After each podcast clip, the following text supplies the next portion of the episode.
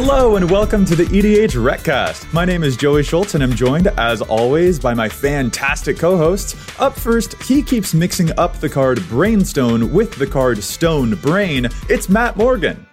So, Joey, on Halloween, I met a vampire who happened to be outside vaping. I thought it was kind of weird till they introduced themselves. Uh, turns out their name is Vlad the Inhaler.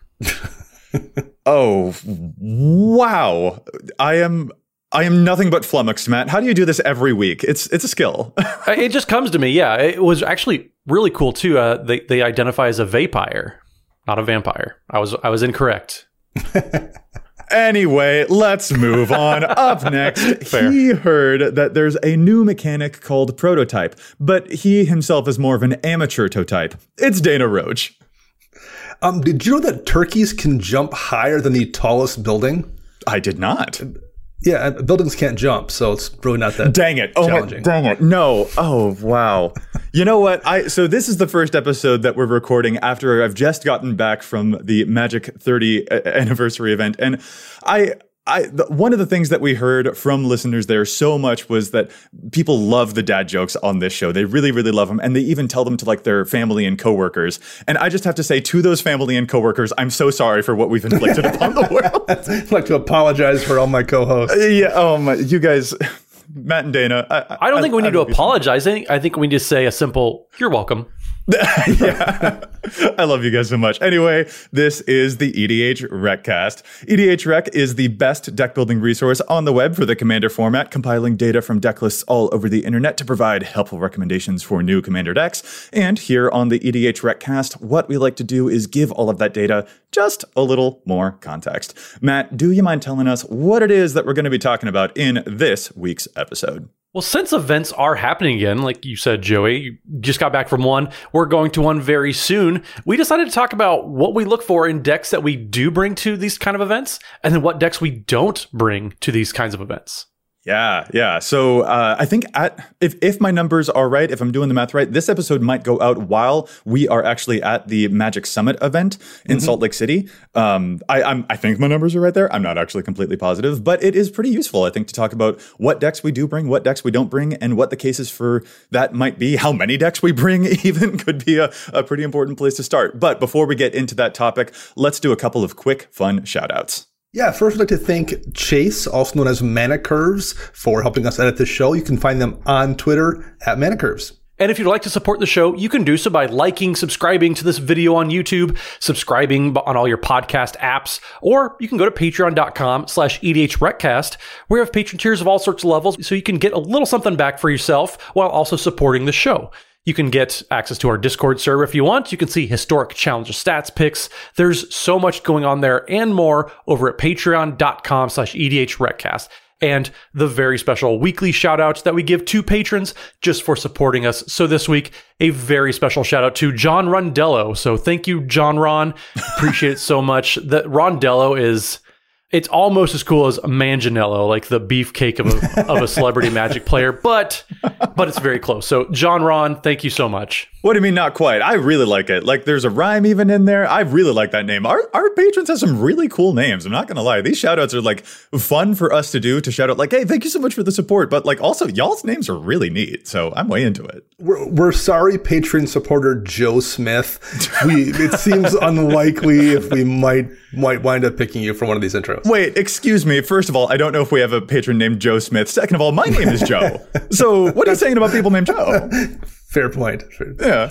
Okay. You know what? At, at the risk of uh, immediately getting sidetracked, let's just hop into our main topic. We were talking about the decks that we do and don't bring to events, conventions, magic fests, GP, what, whatever. You know, when we are going to go and play Commander with folks, uh, we, you know, there's only so much that we can bring and what helps guide the decision for it. Um, so, Dana, how about we pass this topic right off to you? What is the what, what's on your mind when it comes to this topic right off the bat? Sure. So, th- so this is, I think, a very useful topic. In in the reason, I mean, yes, it's fun talking about our own decks. Everyone enjoys talking about their stuff, but I, I do think this is useful, in, like in the macro sense, and I think that's why we're talking about it here. I, it's a little bit similar to the show we did a little a few weeks ago where we talked about like our biggest mistakes in terms of card evaluation. Hmm. It's not really important that like I got you know Tamiyo safekeeping wrong. what's kind of important there is why I got it wrong, which we tried to talk about a little bit. So, so if you understand the nature of the mistake, then it, maybe it's easier to not make that mistake, both for us to not do it and for you as a listener to not do it. So while our specific decks might not be that relevant to you, you know, yes, Joey is going to bring a, you know, his Baba Lasagna deck or something.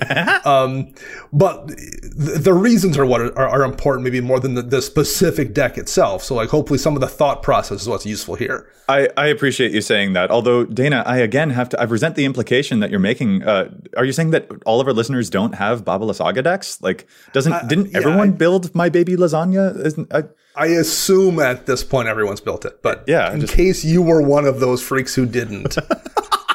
one of those one of those kids who doesn't get to sit at the cool kids table. No, eh, no. Are you? Let's don't, don't put it that way. You, you are. can see, if you didn't build a Baba Lasagna deck, you can sit at the other cool kid table with everybody else. That's right. We'll be there. I'll be there.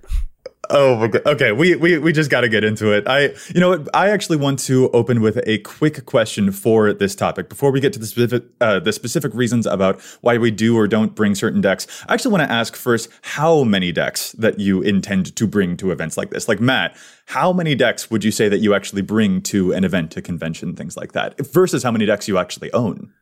Uh, so I just realized that I'm up to 16 decks, and I I have never in my Magic career had that many decks. I'm I think 10 is my previous high. But so I realized that because like I have so many of the most recent precons.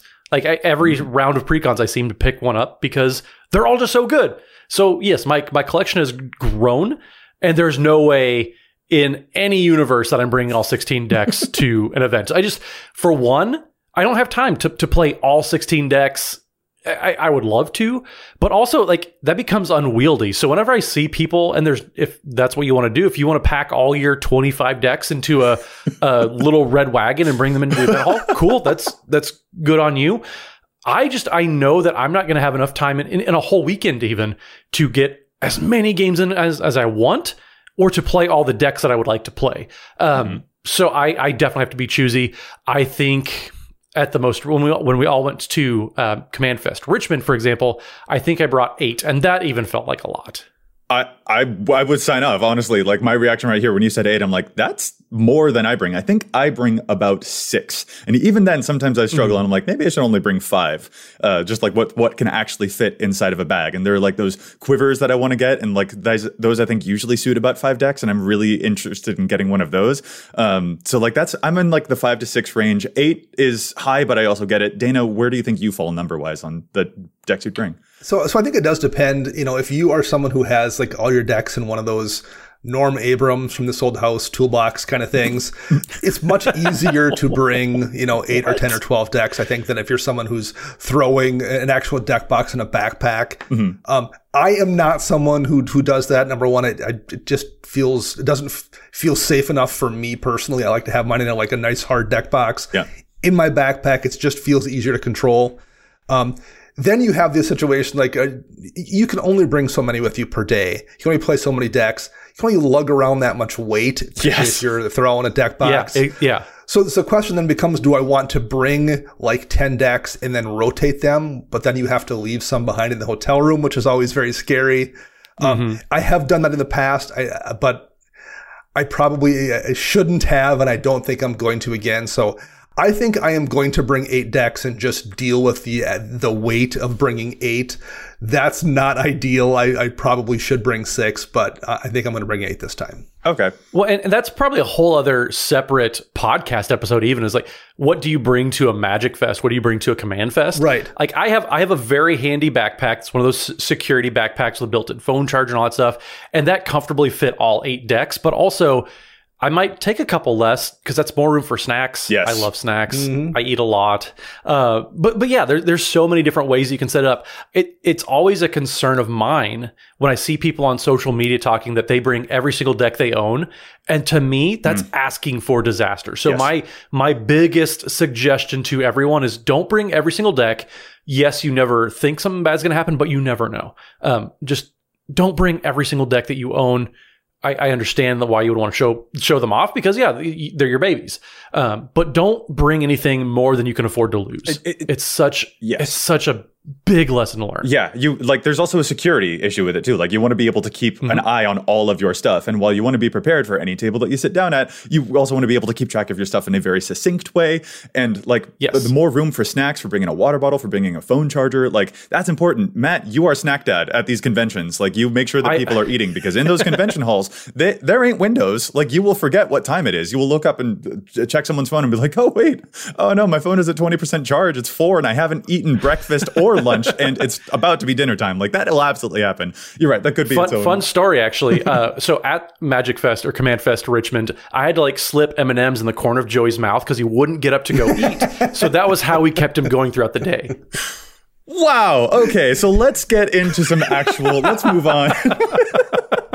he had like one of those those water bottles like a gerbil has, and he could just like stop. Okay, we're, we're feeding him Gatorade. Yes. Yeah, None of this actually happened, but it is fun to to see how Joey reacts to these. I was just like, I don't know what to do with this, so we're just going to move on. So I'm going to try and move on. All right.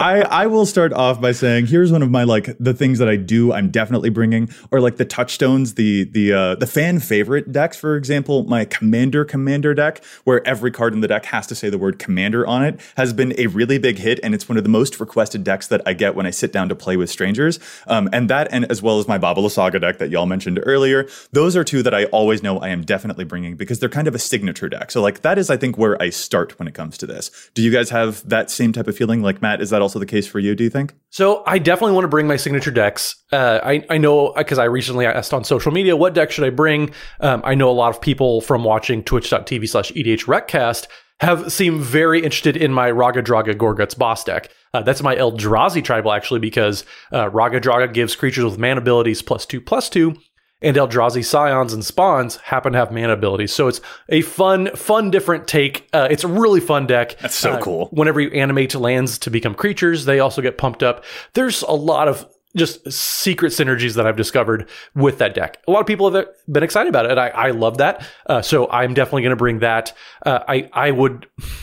I probably would lose all credibility if I didn't bring at least one Selesnya deck. So I will have to bring uh, I have to bring my Trostani deck. Uh, used to be my Mirri Weatherlight Duelist. It's turned into a Panharmonicon deck, and it's been a lot of fun. So yeah, those. I understand the the urge to bring signature decks because yeah, that's kind of what we have a lot of fun with. We talk about these decks a lot, and understandably, you know, we get requests for us to play them. Dana, what do you think? How about you? Yeah, I definitely have a couple signature kind of decks I will bring, and and ideally those will overlap um, with a, a few other things you're trying to do as well, like you know spreading out the power so you have decks to play different power levels as well. Mm. So hopefully you can try to make that work. And it, it just so happens I have a couple decks that people do tend to request to play, whether it's my Reki deck or my Glissa deck. Those are probably the two that get requested most often.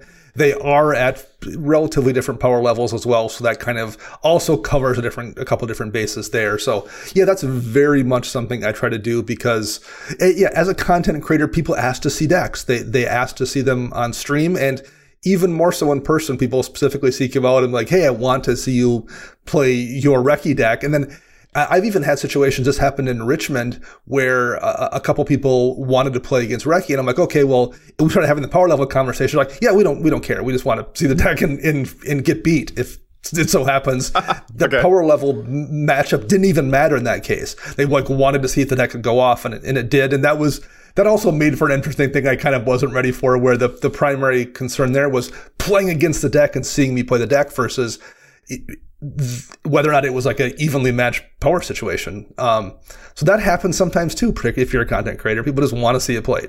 And I think that is like probably the takeaway that I want most is like the deck that you want to be known for is the way to interpret this lesson, right? Mm-hmm. Like I like being known yeah. for baby lasagna. I think that she's really fun. And if you've got a very special brew that is like very dear to you and you've done something clever with it, that is, you know, definitely the thing to start. Like Matt, your Eldrazi Scion stuff with the Raga Draga, that's really inventive. I haven't seen that take on Raga Draga from other people. So like regardless of content creator or not, like that's the type of energy that I love to see from people. So that signature deck style isn't an exclusive thing to content creators by any means like that is where I would want to start with like the clever stuff is a, a great place to start. Yeah, I, I can 100% confirm that the decks and the people that I remember the, the most vividly looking back on events are the ones that had interesting takes or some, something memorable about it. Like, and it stinks that you only remember the extremes, but like uh, we remember uh, a good friend of the podcast, Josh Swope, who had a Varchild deck, who had these little plastic figurines that they would hand out because the the commander gives other players survivors. So they brought like these funny little tokens.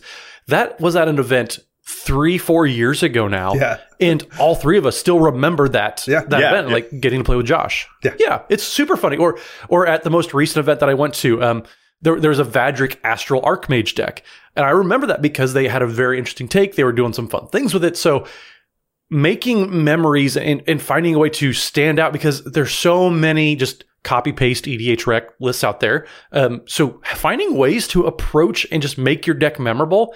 That's a great thing. No matter who you are, you can stand out from the crowd by, by taking a different approach or just finding a way to take the commander and make it stand out somehow. hmm And Dana, you had also mentioned another thing, which is a good uh, habit, a good lesson as well to take away about like having a wide power range. So like this is my next step. Like I've got the decks that I consider my signature or whatever, but then I also want to make sure that I bring something that's like a little bit on the jank side, and then also something that's a little bit on the optimized side. So I might have my I, I again mentioned that commander commander deck, which is like like it definitely does some work, but it's also easily like it, you know it, it is jank. It's committing to a theme very very hard. Whereas Konrad, that's an optimized boy. Like he he does not pull punches in that deck at all. And so that is another thing that would help guide. Like I, you know, I want to be prepared for any experience when I sit down. I'll have a good range of different things that I can bring to the table. So Dana, what are examples of that for you? Would you say? Yeah, so my Reki deck definitely plays. Um, you know, it's, it's clearly not a CEDH deck, but like I, I have no problem hanging with those sub CEDH power decks with that one.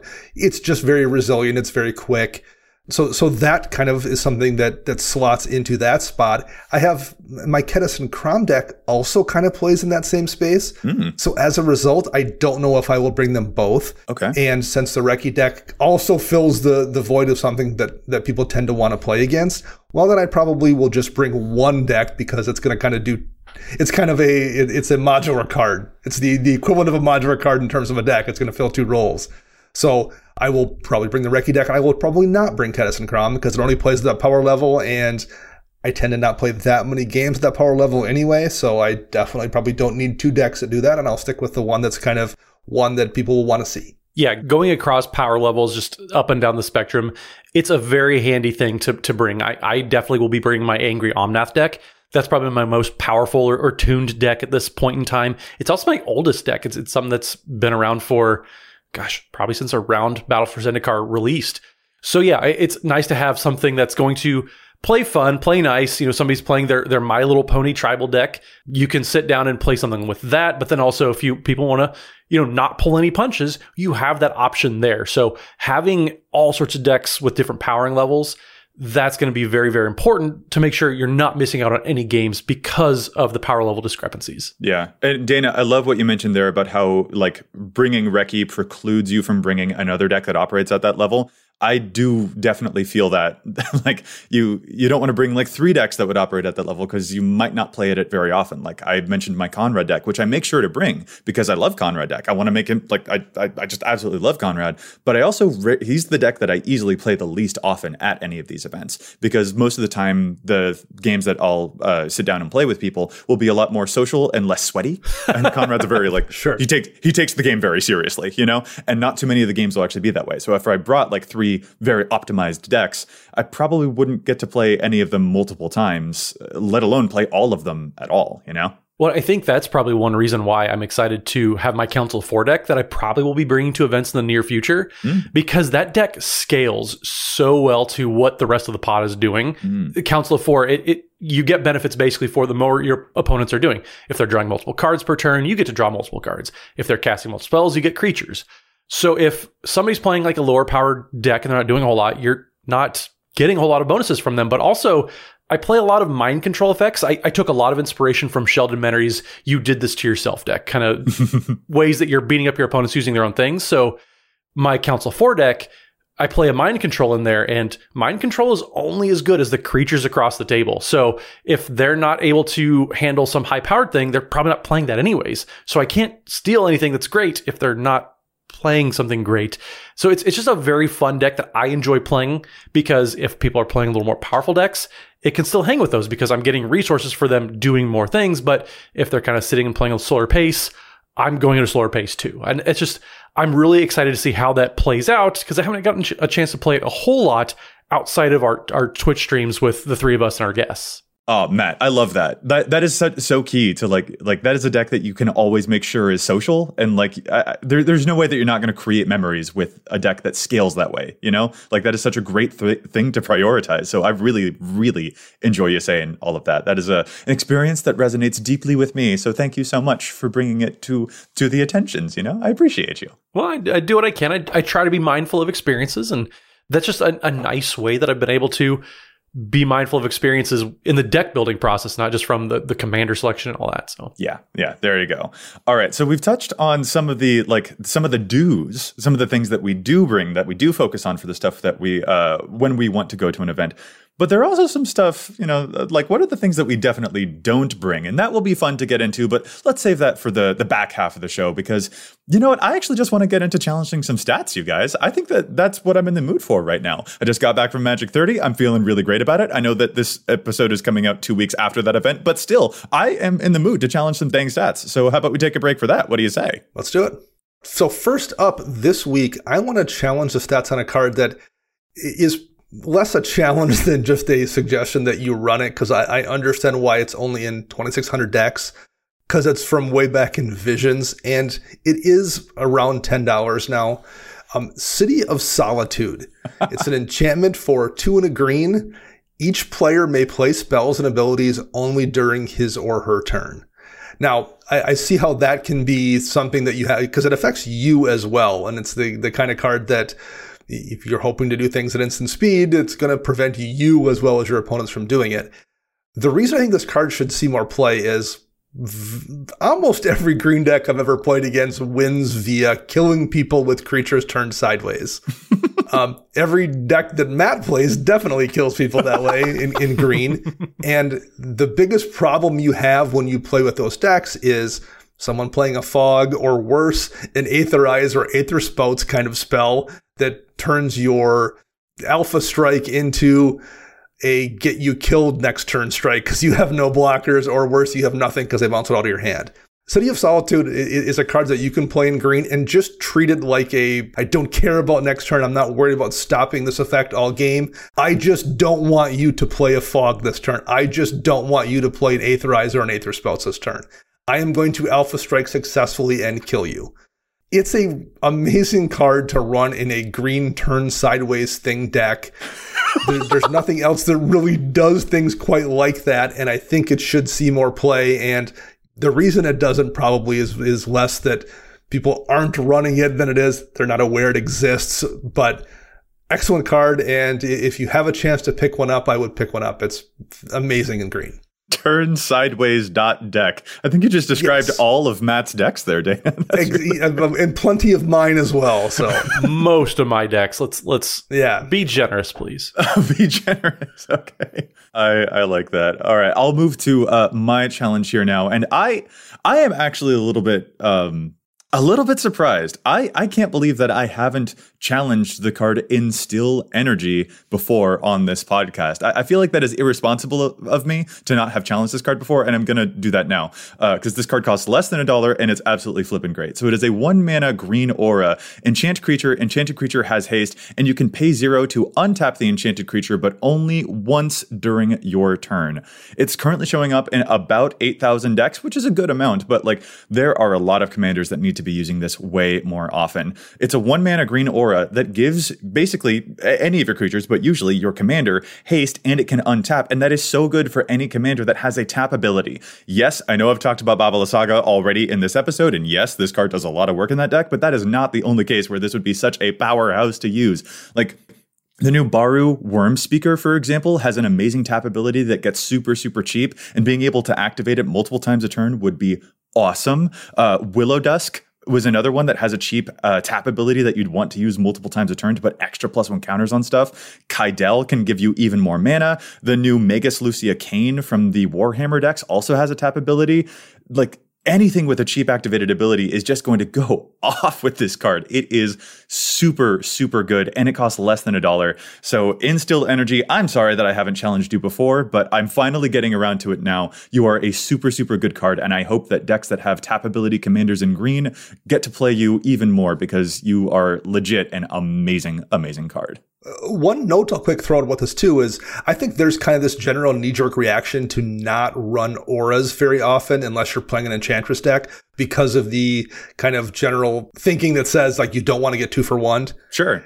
Who, who cares? It, it's one. It's one in this case especially it's one thing if you're playing like five mana for some, you know, big aura, but like you're spending one mana here and you're always going to get to use it one time. Yeah. So it's almost, if you have an ability on your commander that's like that good that it's worth doing once and worth doing twice, you, it paid for itself almost every time, even if somebody immediately removes it after you use it. Yeah. So like it, anything beyond that's gravy, and almost every time it pays for itself with one activation. Don't be afraid to use this just because you hear people say don't run auras because you'll get two for one unless you have a bunch of protection it's still going to pay for itself in this deck. Well, and th- there's also been a reputation too, like like you said, Dana.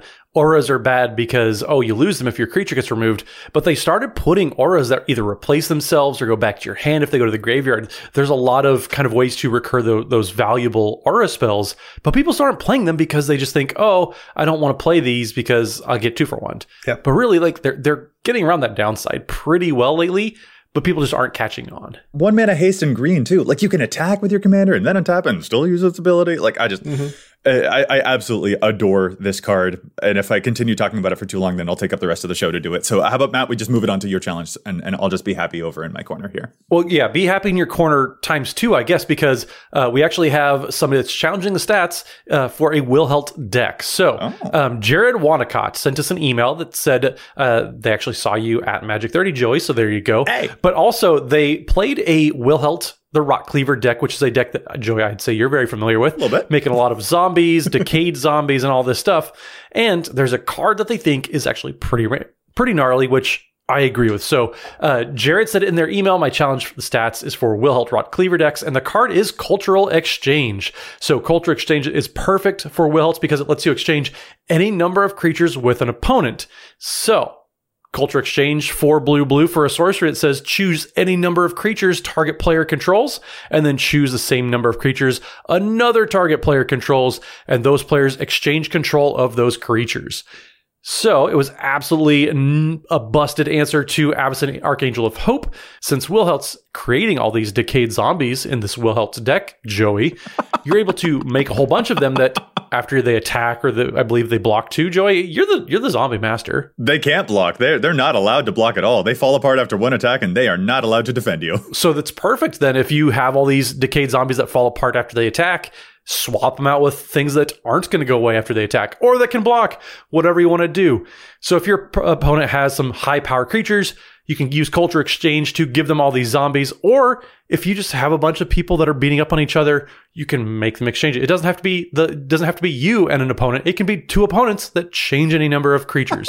this is just a real flexible card. Jared, I love this. I think if you're making a whole bunch of worthless tokens, well, not worthless. I'm sorry, Joe. I didn't mean to besmirch your zombies. Of course, thank but you. a bunch of temporary tokens like that. yes. Um, I think is an absolutely great card. Uh, it, currently, it's only being played in 1,650 decks total, so it's not really surprising it's only showing up in one Wilhelt's deck. But yes, uh, Jared, this is an absolutely fantastic catch. If you have a bunch of tokens that you don't really care about and you want some high power creatures to steal your opponent's stuff, great card. Perfect. well played. This, yeah, that's extremely funny. I'm so into that. That see, that's the kind of thing that I would love to see unfurl at an event too. You know, like that is the the type of spice, the type of cleverness that is like really cool to see when you go to these events. That's the stuff that we live for. So this is a very, very funny challenge. I don't know what's happening in that art by any means, but I do like this challenge for sure. I mean, it's it's also it's almost like a Dana quality card too because it's back from Odyssey was the last time it was printed. So yeah, um, yeah. it's not quite Visions. It does have a color on its rarity symbol, but it's still pretty old. Yeah, we're, we're hitting all the beats. Matt likes it, Joey likes it. It's old, so Dana likes it. All right, we we absolutely got there. okay. Good good pick, Jared. Good, good challenge. Pick. Oh man. All right, let's get back into our main topic here. Specifically, let's try focusing now a bit more on like what are the reasons that you are not going to bring a deck to an event. Um, and I think that there are a lot of reasons. But Dana, how about you start us off here with, with with just one of the things that would make you look askance at a deck and be like, I ain't bringing you with me on the plane or to this event. Like, eh. So I, I tend to avoid any deck that's going to be slow or like take up game time. Mm. Um, both because I, I, try to be considerate to the people I play with, and um, so I don't want to be monopolizing everyone's time in a pod. But I also just want to play games. Like I want to get as many games in as I can. I, that doesn't mean I want to end on turn four, but I also don't want to turn it into a ninety minute game because I'm doing things that make it last that long. So. Yeah. I will not be bringing my Zhero with Eyes Open deck to to the event because it's just slow. Playing number one mono white decks tend to be a little bit slow. It's a mono white planeswalkers deck. Planeswalkers deck tend to be slow. Mm. I'm combining those two things together. It's not a great combination for making games go quickly. Um, so I, I'm just not going to bring that because I don't want people to have to watch me you know, roll up three planeswalkers, then proliferate an effect and make a bunch of tokens and maybe have a Cathars' Crusade out and do goofy stuff with that. And it, the, the turns just take too long, and it's something I don't want to subject strangers to, and I don't want to play a game that I could be playing two games during that same time window. Yeah, that that's probably rule number one for me is I don't want to play in my decks that play solitaire effectively. That's why my Alela Artful Provocateur deck probably will not be making any trips anytime soon. Mm. Uh, it, it is a fun deck. I, I like my Saga Tribal, but unfortunately, once the deck gets going, it takes a lot of game actions and there's a lot of decisions to be made. And, and, you know, sagas, when I recur all of them at the same time, that's a lot of triggers that I have to go through, and it's just it drags the game out. And there's just there's so many game actions has to have to be done. Um, I don't like to bogart everybody's time. uh, if you played in the the the Baldur's Gate pre-release pre-release with me, um, th- I don't like playing games like that. That's where I played like a 20 minute turn in a pre-release, but everybody was good sports. I don't want to depend on everybody to be good sports in every single game. Uh, so that's why Alela probably doesn't get played too often because it just it sits there and either does nothing or does quite literally everything. In, in, a lot of ways, Matt, that deck plays similar to my Zhero deck, right? The sagas play very similar to mm-hmm. Planeswalkers in a lot of ways. And yeah, they, but they both have the same issues. That's also why I basically never bring my Kynaios Tiro group hug deck to events as well. Like it is a group hug deck, and I think group hug is usually perceived to like speed up games because you're giving a lot of resources around. But that is not the case for me with that deck. Like I really enjoy playing it, I really like it, but it's a, a bit more of a controlly type of strategy. Like yes, I'm letting you do things, but I if I'm going to win this game, which I certainly plan to, I actually need some time to set up how that's going to go down and like find the board position where that's going to happen, and that's just it, it's going to extend the amount of time in a game and that's not the experience that I want to like like Dana like you said I want to play a whole lot of games if I can and that deck can produce some much longer game states or or my Eligeth deck can be the same way like Scry Sphinx, I draw so many cards in that deck. It is so much fun. It is sinfully fun. It is so good, but it takes a long time to find the win conditions in that deck too. So I'm just like, I I probably shouldn't bring you with because you might take a long time to finally close things down. And the length of time in a game is a thing that I want to be conscious of. So uh, uh, probably another category then, if we're if we're not going to talk about time suckers, uh, decks that like I, I, would say it's the Rafiq problem where you sit down, you thunder one person, and then you don't really contribute to the rest of the game because everybody beats you up. Oh. Uh, that's where my Valduk Keeper the Flame deck resides. I like it, and I know this is probably a, a signature deck. By you know, some people say they they like my Valduk deck because nobody plays Valduk, but also like it has that problem where I get to either thunder one person and then the other two people kind of get hip to the to the jib and they just beat me up. So it's it's fun with certain circles, but also uh, sometimes the deck the deck it's so hard to get moving because I have to play a bunch of equipment and I have to suit them up and, and I'm playing mono red, so it's not like I have a great mana. So yeah, it's just a deck that that when at its best, it just takes one person out of the game super early, and then they just sit and watch. And that's just not a great experience. I totally feel that. That's why one one of the decks I know I'm never going to bring to events is uh, my Graven deck because he has that exact same problem. He can, as you called it, thunder one person out of the game really easy. Like it's easy to commander damage with Graven, but he does it one at a time. And usually people find answers before I can get to player two and player three. Um, so that means that one person might be stuck sitting there for 10 minutes, 20 minutes, and that's not the experience that I want them to have. So mm. Matt, I completely feel you on this one. Yeah, um, I, have had decks that very much function that way too. My, the, my Anax mono red deck very much did that, where like if I kicked off, I would punch one person in the teeth, and then everyone else would stop me from doing that. So like someone stuck sitting there. That, that's one of the things I, I really do like about my Ardenn and SCR equipment deck. Um, being in Azorius, it gives me ways to like after I kill somebody it's much easier for me to control the board from that point on and, and mm. keep that that removal situation from, from somebody like, oh, I don't want to deal with that that bird wearing six swords next turn. Well, number one, it's a bird wearing six swords, right? So it has protection from a bunch of colors. I have access to blue, so I have access to counter spells. It's much easier for me to, yeah, I'm going to kill one person, but there's a good chance I'm going to kill someone else next turn and someone else a third turn after that, and I can keep control of things while that's happening in a way that I couldn't in mono red playing that that Anax deck. So Anax isn't going, whereas I'm much more comfortable bringing Ardenn and SCR because I can, when I, despite playing Voltron, I can actually finish things off relatively quickly. Yeah, 100%. And I think that this is maybe so, sort of a, a, like a sister topic to that, but there are also the decks that I would call like swingy or inconsistent. Um, might be another thing that's like kind of on my mind with those decks too. So like my Marton Stromgald deck, for example, is one that I really, really like. That is the mono red commander who, when he attacks uh, with a bunch of other creatures, say you're attacking with like five goblins, those goblins will all get plus five, plus five because there are five attacking creatures. Like that is a very explosive deck. Like if it does the thing, it is huge. I attack attack for like over 300 damage, and it's so so much fun. Um, the the issue is that it's also pretty inconsistent. Uh, it doesn't always do that necessarily. So it can either, it, it's, I don't know, it's an all or nothing type of deck.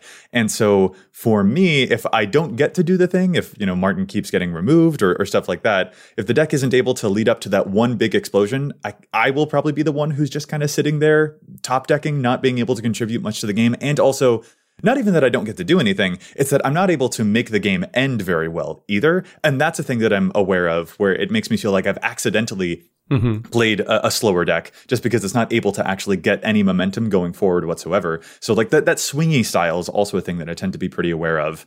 But like, can this deck get off the ground, and will it just sort of feel like I'm only stuck here top decking if I don't get to get it off the ground at all? That's a thing that I want to be careful about if I'm going to bring to an event. And usually, I'm just like, let me find a deck that's a bit more consistent in the experience instead. Yeah, the, the consistency is where my Rielle the Everwise deck absolutely suffered. Uh, it, it took a while to turn the corner, and when it did, it even took the corner very elderly. uh, it, it, it was hard. like I, I enjoyed the concept of the deck, but in playing the deck, it became very very different experience for me. Mm. And that's probably why I scrapped it. Like I turned it into my Balmor deck that I now have. Uh, pieces got carried over, but that I would not have brought Rielle the Everwise because I also had to realize that it was a control deck. It needed to slow the game down, but mm-hmm. even then, people don't like it when you slow them down. I had to stop people from doing things.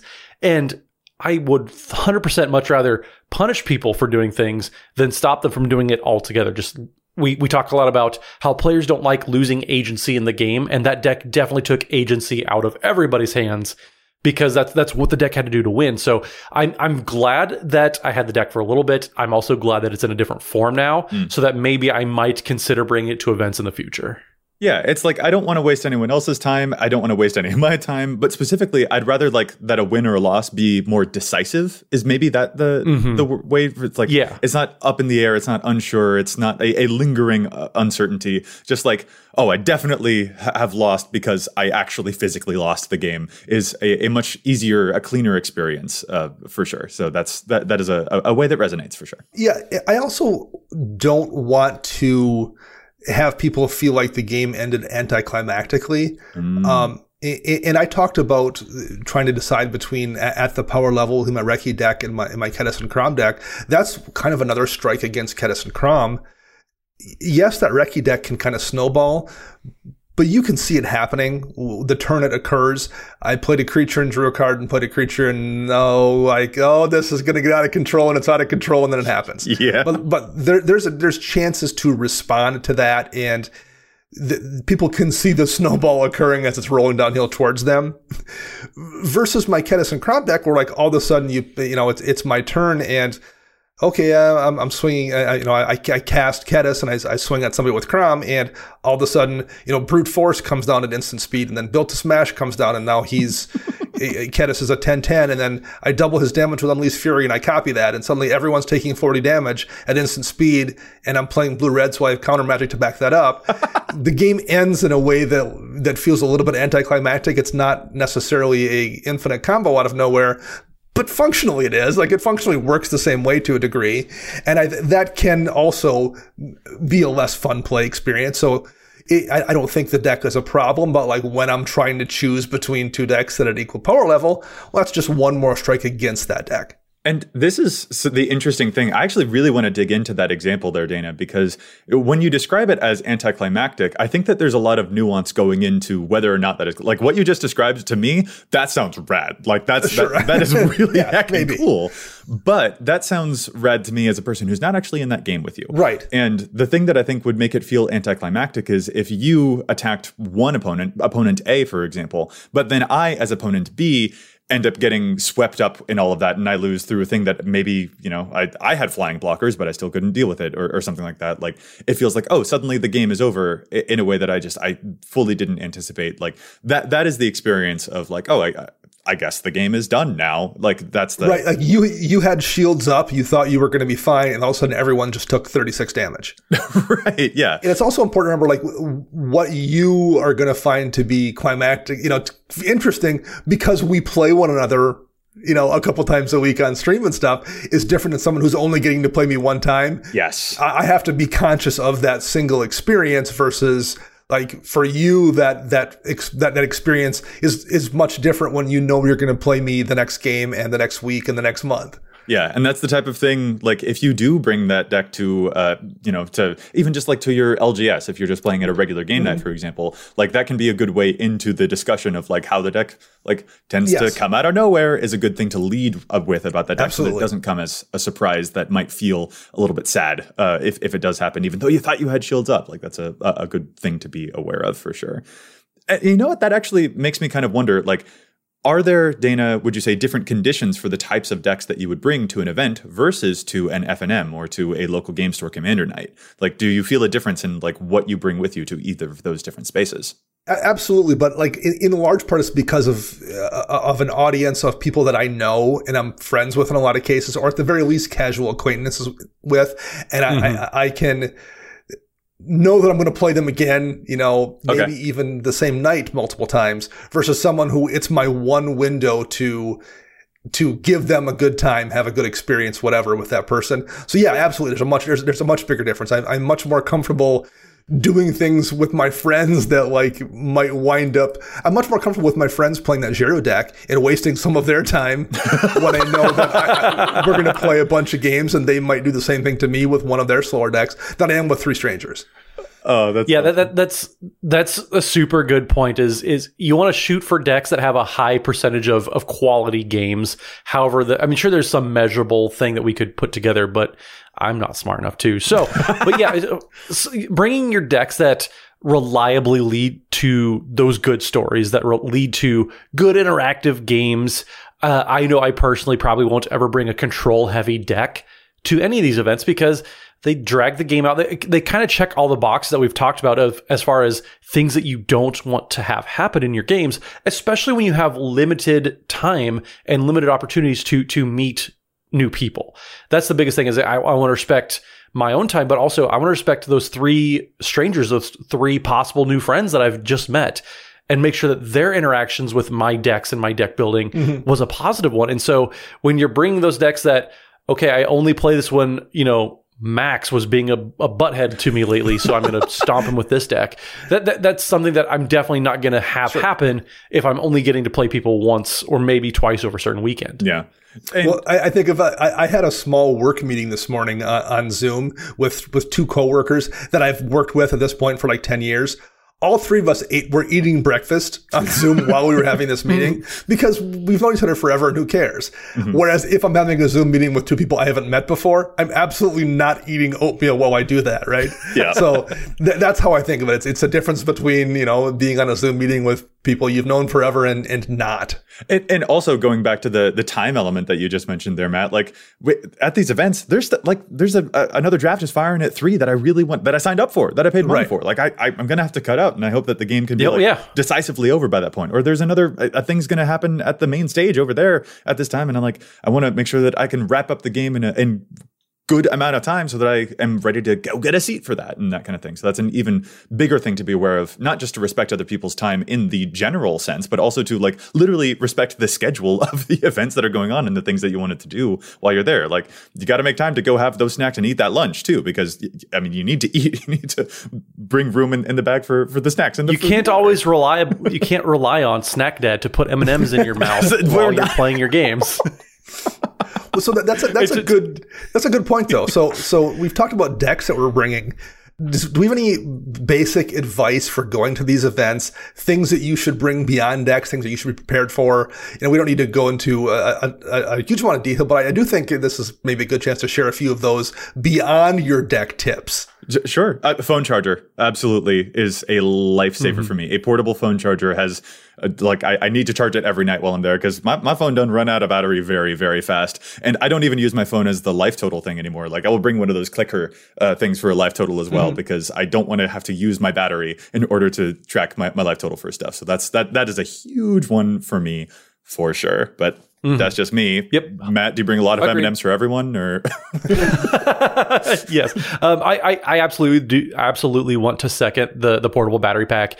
Just get one for like 10, 15 bucks on Amazon or, or wherever. You, I'm sure your local electronics store, whatever.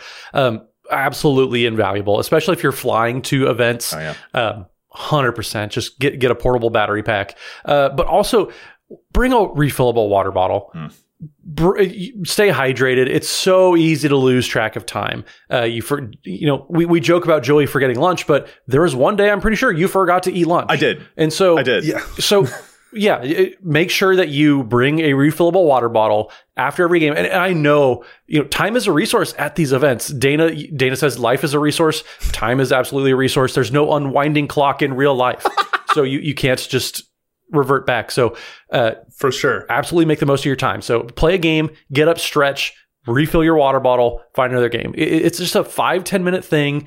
You're going to be more attentive. You're going to be more awake versus just sitting down for eight hours at a time. Mm. It's just, oh. So, yeah, snacks, water bottle, those are my two big contributions. It doesn't have to be anything super heavy, but just something to keep your blood sugar stable. Yeah. And Dana, what about you? Anything else that you would also want to make sure that you bring to events too? So um, I, I, don't know what the Android equivalent is, but because I, I, happen to have an iPhone, but I, I, I, have an AirTag that I have in my backpack that basically will track my backpack mm. um, using my mm-hmm. phone, and it will send me an alert if the backpack gets more than like 15 feet away from me. Um, you know, it's never came up before. I've never had anyone try to walk away with the pack. I've never forgot it, you know, at a table and walked away. But I, I, I have at an event, at least at Richmond one time, I left my bag with um, our, our, friend Chris while I ran, I think, to get some food. And I, I took maybe 10 steps when I got the alert. So like it, it's, it works. Um, I, I would spend the you know twenty dollars, twenty five dollars on that kind of a thing. I think, particularly if you are someone who's bringing a backpack with half a dozen decks in it. Mm. For me, it's worth it just for the peace of mind. Let alone the fact that it might actually save you from from losing your backpack at some point, either through you know someone doing something sketchy or just an accident. You just happen to like set it down and you're having a conversation and you walk away. That that kind of thing does happen. So mm. I, I would recommend that just if nothing else, like I said, just for the peace of mind. Yeah, I when, when I'm sitting down at a at, at, a table, I always like to put my bag squarely between my feet, and I always feel it there. I'm just like uh, maybe I'll loop mm-hmm. like the, the, the strap of the bag around something. Like I, I want to make sure that I'm always aware yep. of where my stuff is. It's a good habit to be to be in, just to make sure that I can actually be present with the people that are sitting in the game with me, and that I don't have my mind like partially aware of other mm-hmm. stuff, partially worried. I've got a nagging a, a nagging worry at the back of my brain that is like making me not fully able to engage with the people who I'm there to play mm-hmm. magic with in the first place ways. Because uh, that's that's the thing for me is that I want to be able to focus on playing awesome games with you. I want to see those amazing new decks that you've got. I, I want to see what your Kwain and your Tangarth are doing. I, I want to see how you're able to mill people out in an it deck. I've never seen that before. Like like show me. That'll be really cool. I didn't know that Rutha could do that. Like those are the experiences I want to be able to focus on. Yeah, it, that my secret move, Joey, is kind of what you alluded to. Is uh, when I'm sitting down, I put my backpack like on the floor between my between my feet, and I kind of wrap my feet up in the the shoulder straps, so that way I know for sure, you know, nothing's gonna happen to my bag. It's secure there. My, I'm all tangled up in it. So if somebody's gonna take it, they're taking me, and I'm I'm not a small person. I'm not big, but I'm not a small person either. So um, my backpack just isn't that portable. Yeah, peace of mind is such a big thing, and just yeah. forgetting your stuff. It, it, there, there's lots of different things that you can do, but yeah, just make sure you're not bringing too much to to be able to keep an eye on. That's a huge, huge thing. And actually, I kind of to bring this back around to like the decks that we do or do not bring. Like Dana, you mentioned your Galissa deck earlier,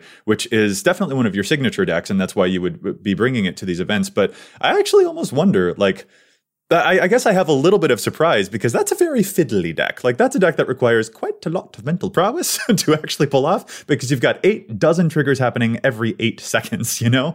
Um, and so I almost wonder is like that a thing that also goes into your evaluations when you're bringing a deck that you want to have like hone it down to a simpler time because you know that you're going to be playing like a bunch of games over the course of the many, many, many hours that you're there is like that mental fatigue also a thing that uh, factors into the decks or the items that you bring in the way you know we talked about just like not having to worry about a backpack but maybe is glissa the magic equivalent of that? Like I, I don't know if this question is making any sense but like yeah, does the no. mental fatigue play a role here? It, it absolutely does. It's, it's going to affect when i play the deck for sure. I'm not going to play it for you know eh, after six o'clock at night or something particularly at an event i've been at state in the morning. Yeah. like i'm going to I'm, I'm going to pick and choose my moments for that deck because it is very difficult to play.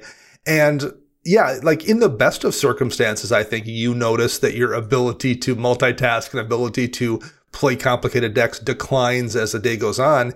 Um, and, that is something that happens even if you're just playing your LGS for an evening, let alone if you're like cranking out a 14 hour session which happens at these events sometimes. Like there's yeah. definitely been times when we've got there at eight in the morning, played till the hall closed, and then went and played somewhere else after hours. Absolutely. Like you just, I don't care how skilled you are after that much time, your ability to play those decks just declines. Your, your, your brain is just tired and bear that in mind, at least based on, even if it's not the decks you bring, when you play the decks you bring over the course of that timeline. That's a really good lesson. Yeah. Not, not bringing decks or, or at least playing decks at a certain time where you can't manage it. Um, absolutely. I, I know I'm guilty of that, which is probably why I've been reconfiguring so many decks lately is finding ways that I can play them pretty much whenever I want, and I'm not going to lose track. And there's app. I mean, it's hard to lose track sometimes with, or it's easy to lose track, I should say, with cards like the Great Henge because that does everything. yeah. But it's still like minimizing the chances you have for for mistakes and oopsies. I just don't want to embarrass myself too, but also I don't want to put my my opponents in situations like, man, what what are you doing? come on, come on, be better than that.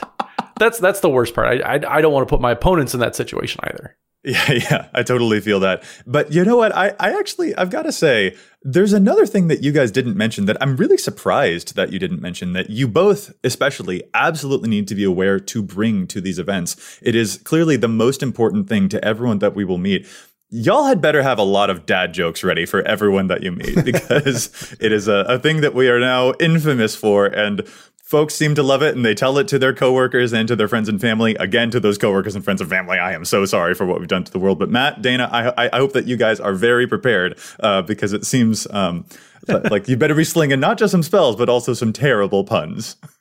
I, I, will make sure that I'm I'm wearing a sweater at least, so I will always have something on my sleeves. Just oh, nice. Good plan, Matt. I actually I actually got to use that earlier in real life with my girlfriend, so that was always fun. Tell her she she was she was equally as ashamed to, to be involved with yep. me. So uh, tell her we're um, sorry. yep, she knows how you feel. So, that is so great. All right, with that, I think it's probably time for us to wrap this episode up and call it to a close. Listeners, we would love to know what are you your your do's and don'ts for the decks, the things that you will or won't bring to these events, and what is the case for those. We are so excited to see you all at events too. Like it was just absolutely marvelous to meet y'all at Magic 30, and all three of us are going to be at the summit event, which will be super cool, and plenty of events in the future. It is always rad when we get to interact with the community. It is seriously so much fun, and we would love to hear what you do and don't bring to those events and why. But let's call it there. Matt, if folks want to get in touch with you, where is it that they can find you online? So you can find me on the Twitter at Mathimus55. That's M-A-T-H-I-M-U-S-5-5. And don't forget, Wednesday evenings, we are streaming over at twitch.tv slash EDHRECast. We have guests on every single week, so it's always a super fun time. So make sure you tune in Wednesday evenings. And Dana, how about you? You can find me on the Twitter birds at Dana Roach. You can hear me on my other podcast, CMDR Central. I'm writing articles for EDH and Commander's Herald, and you can find all of us together at patreon.com slash EDHRECast.